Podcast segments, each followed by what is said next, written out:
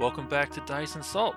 I'm Lady Toast. And I'm Lord Richter. And we're here for your weekly dose of Dice and Salt. This week, we have episode eighty, The Welcome We Expected. And uh, I think we all kind of saw this one coming. You're not going to get into Ustalav that easily. But uh, I guess we open the episode on the banks of the path. I guess is their last time that they'll be in Last Wall for at least a book, probably more. Yep, real close to a ferry crossing, which has very clearly been abandoned. All the boats are uh, on the Last Wall side and just waiting to be used by the P Cs to cross. All except mm-hmm. for Uhtred, who's going to ride yeah. his Phantom Steed, because his Phantom Steed yep. can uh, water walk at this point. And the boys decide to have a race. Randolph and Uhtred decide they're racing across. So, you know... All I have to say is good on you for racing to the other side so you can face the ambush alone, Uhtred. Yep. I one hundred percent called this one coming. yeah. Yeah, you and did. And I should note, there was there was a need for speed brought on by the fact that Elksy identified that there was something squirming on some brand new fortifications. Some, uh, what do they call it? Right. Wooden bikes or crosses or something like that. Kind of a, you know, ramshackle type of fortification, a quick one to put up, but there were some wooden spikes, and something was impaled on one of the spikes and still moving.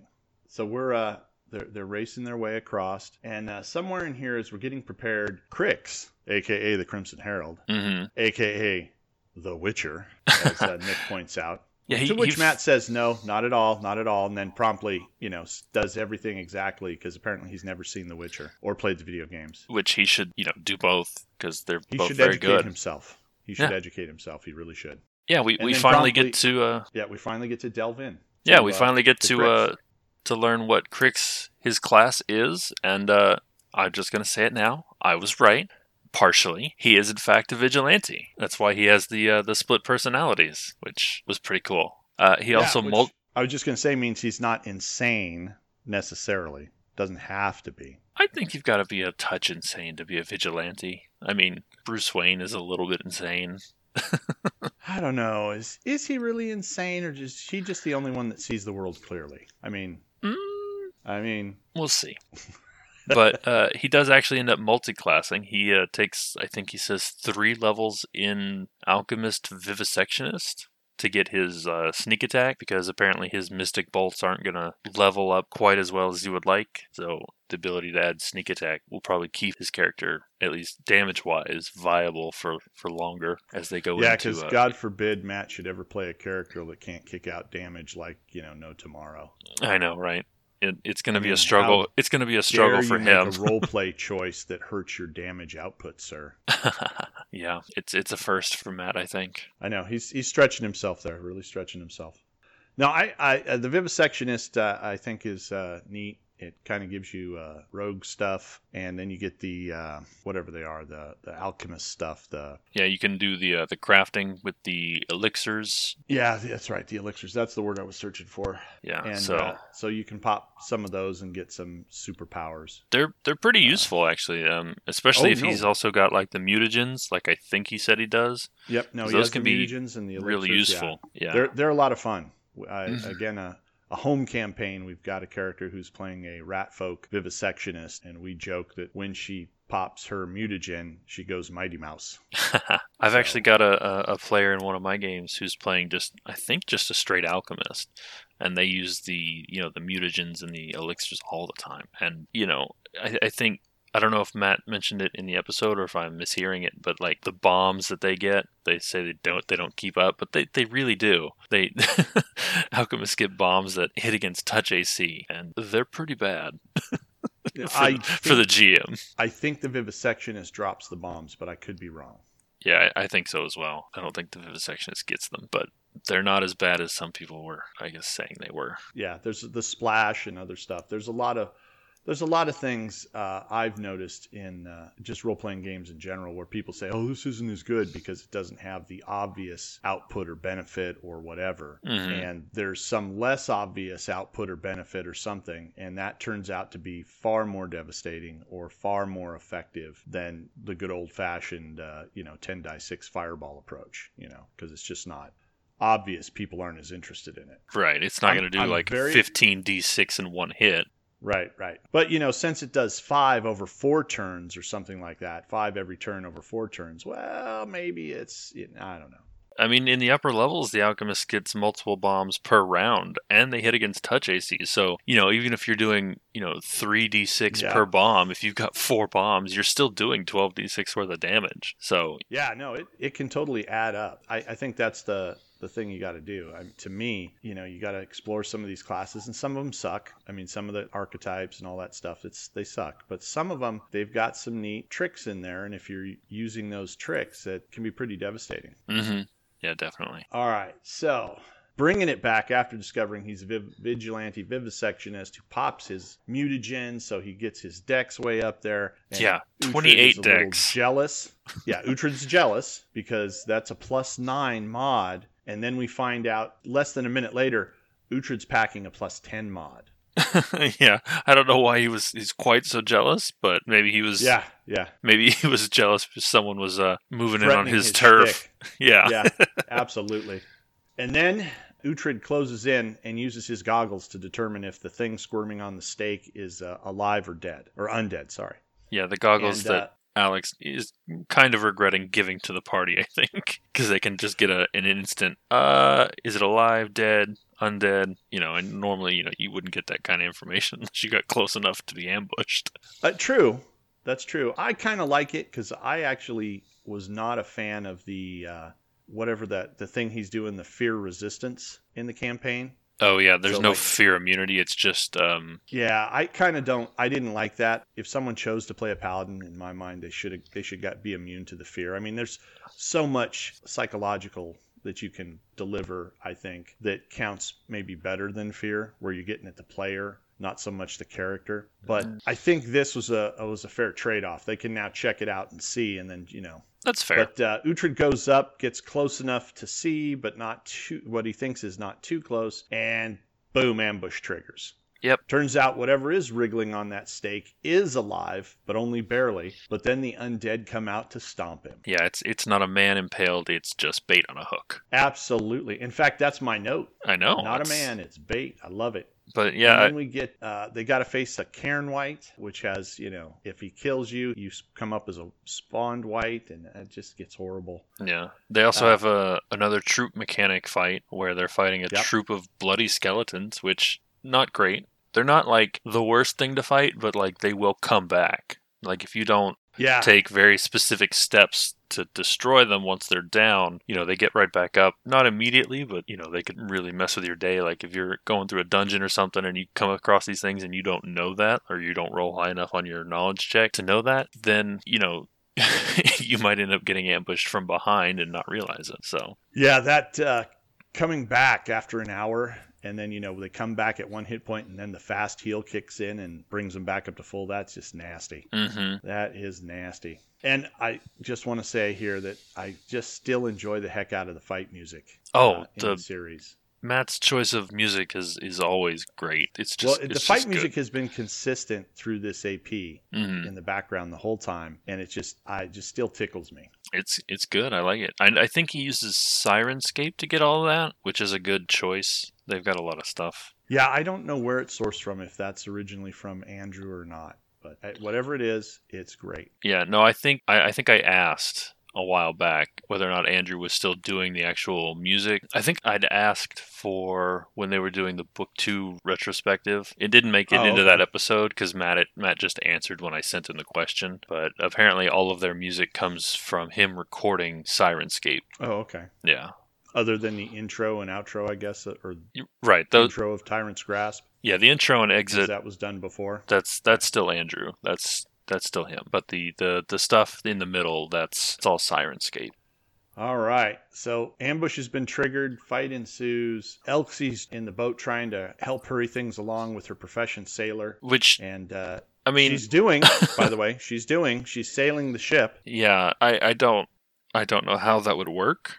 Alex just says she puts a rope in her mouth and pulls, but like... Uh, you know, if there's, if there's a little sail up or something to help you get across, I mean, it, you could be adjusting the sail, and pulling a rope could adjust the sail to catch the wind better. I mean, it, there's a there's a conceivable way that it could be helpful. And, uh, you know, it, it also makes for great comic yeah. relief because Randolph and Thalaeus just roll for trash. So, you know, Elksy's the only one making a roll. Yeah. So a couple rounds have to pass before the boat can get there. However, Crix jumps up into the air and flies over, and then Arginus unloads with a couple of fireballs. Yeah, trying to take out the uh, the troop. Yep. Nick had started the fight off with a uh, ice storm, mm-hmm. only to find out that they're immune to cold. Yeah, so. You know, because he fired before he did the knowledge check. Yeah, do knowledge checks first. Try they'll to, anyway. Keep, yeah, they'll keep you from wasting spells. As we're talking about Elksy doing the profession sailor here, I just... I want to say I want to see Elksy as a full-classed P C type of N P C, right? I mean... Yeah, sure, the G M's running her, but I want her to have a full class. I want her to have powers and abilities. I don't want her to just be an elk. I want the the full deal. What class would you make her? I want her to be a cleric. Interesting. I want her to, to be a cleric and to be following Pharasma in the quote-unquote right way. And that's why she's, you know, looking down at Thalaeus right now. Mm-hmm. That's why she's got the squinty eye, because he wasn't doing it the right way, the Pharasman way. I mean, right? It could be interesting. She knows that now. She knows that now. Yeah. She's awakened and she can reach out. And, you know, I assume she probably had conversations with Arazni or something off screen. And well, she sure she's had them with Arazni, but I mean, what I'm picking up, and, and this is again early, and we could still be ambushed by Alex. But what I'm picking up is she made her. You know, she awakened her, and now Elksy's on her own with her choices and stuff. And she's chosen to come along with Arazni, chosen to fight Tarbaphon, chosen to join back up with the team. And so, yeah, I want to see her, you know, as a as a cleric, man. You know, full-blown uh, caster, healer, uh, get it done. Maybe show Randolph up. Just saying. Yeah. Or, you know, you could maybe go like, you know, go Inquisitor or pick a neat cleric archetype or uh, War Priest or something like that, you know, to make it a little more... Something that maybe might mesh with the elk side of it a little better, but mm-hmm. still give her some of those things. And then, you know, pick and choose the options that make her more cleric-y and less war priest-y or whatever. It would be... You know, that sort of thing. I, I think there's some good room out there to create that kind of a thing. I, I don't I don't see any... You know, I don't I don't have a problem with her being a, a full N P C. I think it would be really interesting um, to have a, a former companion, now awakened animal to be a full-fledged, like, N P C with class levels. I think it would be hilarious, and and I don't know, I think it'd be fun. Well, you know, I'm just saying, if I'm going to buy into another N P C that's ultimately going to get killed, you know, right, in some G M fiat because it helps him tell the story, then damn it, I want some real buy-in. Yeah, I want us... some character that I can love. Get me in there hard. You know, if you're going to attach us to her, you might as well go all the way, make it to exactly. where just really twist the knife at the end when Alex eventually ends up, you know, killing her in a horribly brutal fashion, because you know it's coming. It's Alex. I mean, we, we lost Yondo twice. Uh. You know, so far we've lost Elksy once, mm-hmm. and I'm I'm thinking, you know, dig it in, dig it deeper, and you know, let's have it be an Elksy loss three times. I mean, really get it to us. You know, we get through the thing, we get through. You know, we've been through the first one and we got her back, and now we go through a second and we get her back. Oh, wow, great, whew, and it's heart wrenching and all that, and then splat. Uh, yeah, you know, I mean, up your game, Alex. That's what I'm saying. Up your game. I mean, I'm gonna regret those words. I know I'm gonna regret those words. He's, oh, he's gonna be horrible. Oh, one hundred percent. You're going to regret those words, but it'll be a good story, and I'm here for that. So I think the next thing we have to talk about is the fact that I, I told Alex that my dice were not power dice. Uh, they have my luck attached to them, and, uh, and that is and on clear, full display. Let me be clear, dear listener. Alex is no longer allowed to use power dice when he runs. Power dice are only for players. I... Because apparently I hadn't made that clear enough before. I mean, I use my power dice when I'm running my games, but, you know, I also have terrible dice luck on my own, so it, it's really only a small boost for me. I've only managed to kill one P C in three, now four books, so, you know, they're doing good. Yeah, you know, and, you know, looking back, it was a horrific, horrible death that made the monster that much cooler, so I...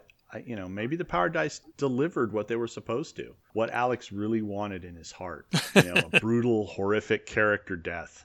Just saying. I mean, if that's what he wants to do, if that's what he needs to do, he should uh, maybe take him out of the vault every so often. Be like, this is a special episode. This is a special fight, you know, for the big fights. Well, I think I think Nick has made clear he's only allowed to use them when he's playing, so he can only use them in War for the Crown right now. Mm, I and disagree. I we have to stick behind that because we need Alex to be responsible with those dice, or he may T P K him. Because when it starts going wrong, Alex doesn't stop. He goes, oh my God, it's wrong. It's horrible. Oh, oh. Roll again. Oh, oh, it's horrible. It's horrible. Keep rolling it. It's horrible. It's horrible. Keep rolling it. Oh, gosh, maybe I should have stopped like three rolls ago. Nah. Roll it again. But I like that kind of stuff. I've, I'm not sure I would like a T P K because it would maybe derail the whole story. But, you know, I like when Alex gets a little bit brutal with the P Cs. It's fun. It's definitely fun to listen to, even if it is so what you're horrifying. Saying is, is when Thalaeus bought it right there from that insectoid critter whose name I no longer forget, no longer remember, um, you were like, yeah! Give it to him. Only afterwards. In the moment, I was screaming, why? Why did you do this?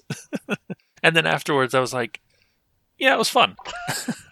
yeah, I, somehow I don't think that's the prevailing opinion. But, probably uh, not. Yeah, probably not. I'm probably coming off pretty badly here in this episode. Maybe that's maybe okay. A little bloodthirsty. You can cut it out.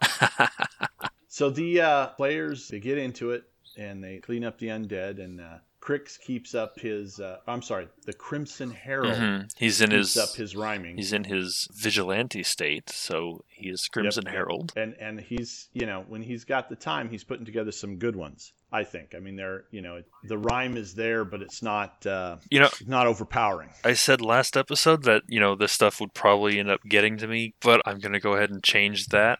Change my answer on that one. Matt does a very good job with it. I'm actually enjoying it. It's not every time, it's not every line, it's not even, you know, it's mostly just in battle, I guess, and there's not a whole lot of talking in battle, so I think it walks that line of being funny and, you know, he's he's very good with the rhyming and not, you know, just smacking you in the face with it all the time. Yeah, he's doing a good job of trying to spread it out, although I did notice when they do save the guy, get him off the spike. The hook. yeah, they they take the bait off the hook mm-hmm. and decide to let the bait go free, and they heal him and everything. I did notice there that the Crimson Herald was wanting to say more and was struggling to rhyme a little, seemed like mm-hmm. a little bit in that, you know, shorter and not having sort of as much time to prepare it. Like when he goes into battle, you know, to fight the ambush, and it's, you know, this affront to mine senses is rather perceptible. Your continued existence is deemed unacceptable. You know, he's had time to prep that. Mm-hmm. And so it's pretty, that comes out great. And then he goes into it and he doesn't do a lot of talking. He's beating everything up. But then when he's trying to tell the guy, yeah, you can, you can go. We don't need you. No, no, you can go. We don't need you. And uh, for some reason, Randolph and Arginus are trying to go, no, no, we need you as our own personal pet. Yeah. yeah the... I don't know what they were doing. Terrorizing N P Cs, boys. Terrorizing N P Cs. Yeah, it, it seemed rather odd because they either the players didn't remember or they were just messing with the guy because they don't need the fairy anymore. They don't need a sailor to come with them. So... It felt like they were just antagonizing this poor man. Yeah, I didn't I, I didn't quite get it either. I, as far as I was concerned, um, because they did something to the troop of bloody skeletons to make sure they don't come back. They used the bead of bless. The bead of bless, got it. Mm-hmm. So they could have totally have sailed back with that guy across and then come back over. Or Uhtred could have said, here, jump on my Phantom Steed, and then rode him across and brought him back. Yeah. Since, you know, the Phantom Steed has all that time. I mean, that's something that could have been allowed. Yeah. Apparently um, they just weren't thinking about this man's well-being, and they were just either intentionally messing with him or unintentionally. Well, yeah, that, that too. Plus, you know, by taking the ferry back, they now have no way of escaping. Right? There's no way to get back across the river. Not that by the time they got back here, the boat wouldn't have been moved or someone else would have messed with it or whatever. Mm-hmm. But, you know, now there are no boats on the Ustalav side of the river. Yeah, because they eventually relent and let this guy essentially go on his way. They put him on the ferry. They there's, there's a joke about that the guy asks if they'll shove him off. And, and Randolph is like, what? No, it, it's not run aground. And Alex is like, well, did you parallel park the boat? Because your only other option is running it aground. That's how you would get off the boat on the shore. And that just, it made me laugh. The thought of... of yeah, the idea that running it aground is bad boat driving. Yeah, the yeah. idea that, oh, you know, he parallel parked it. Yeah, I just, I brought it in, you know, backed it up, boop, right to the loading dock. Yeah. All. So they, they send this poor defenseless man with no weapons and no armor on his way through... uh apparently two full countries to get back to his family. And hey, at least they didn't let him go back to Vigil, because remember he was talking about getting to Vigil at one point, and they're like, oh yeah, no. I mean, at least they stopped that, because that would have been going right into the, the maw of the beast. Yeah, I assume that place is still crawling with undead. We'll need a whole campaign just to clear oh, it yeah. out. That's, that's, I'm sure that's super bad. Uh, after that, they... Uh, they're in Verilich. Yeah, they're in Verilich. They're, are they in Verilich? Or, yeah, it's Verilich, right? Not Ustalav yet? Well, it's Ustalav, but I guess it's also Verilich, which I guess is where the... Uh, Whispering Tyrant was born, in the first place he conquered when he became a lich. Mm-hmm. And apparently it's a nasty necromantic place, and there's scrub vegetation at best, and then like the goats and the deer and other animals that are there are bloodthirsty attackers. I mean, they'll attack you and stuff. I mean, that was the description. So I, you know, just yuck. Sounds like a like a not so nice place. And uh, I guess they're gonna have to end up destroying these witch gates, which from the beginning of the episode we, we realized that they didn't ask what those look like. They have no idea what they're looking for. They didn't ask Arazni any information. They're just like, cool, we'll go do that. And then they get here and they're like, what were we supposed to do? What is it we're looking for? Yeah, what the hell are we looking for again? Oh, witch gates, right. How do we know what those are? Do those radiate magic? Do those, what do those do? Yep. So yeah. That'll be an interesting seeing how they, they play off of that. But uh, that brings us pretty much to the end of the episode. And I guess next episode we'll uh, finally enter into Verilich proper. See how it goes. I wonder how Verilich along it'll be. Uh, All right. And that does it for us this week. You can find us and the players on Inspired Incompetence Discord. Links can be found at inspired incompetence dot com. I'm Lady Toast. And I'm Lord Richter. We'll see you next week. Bye. Bye.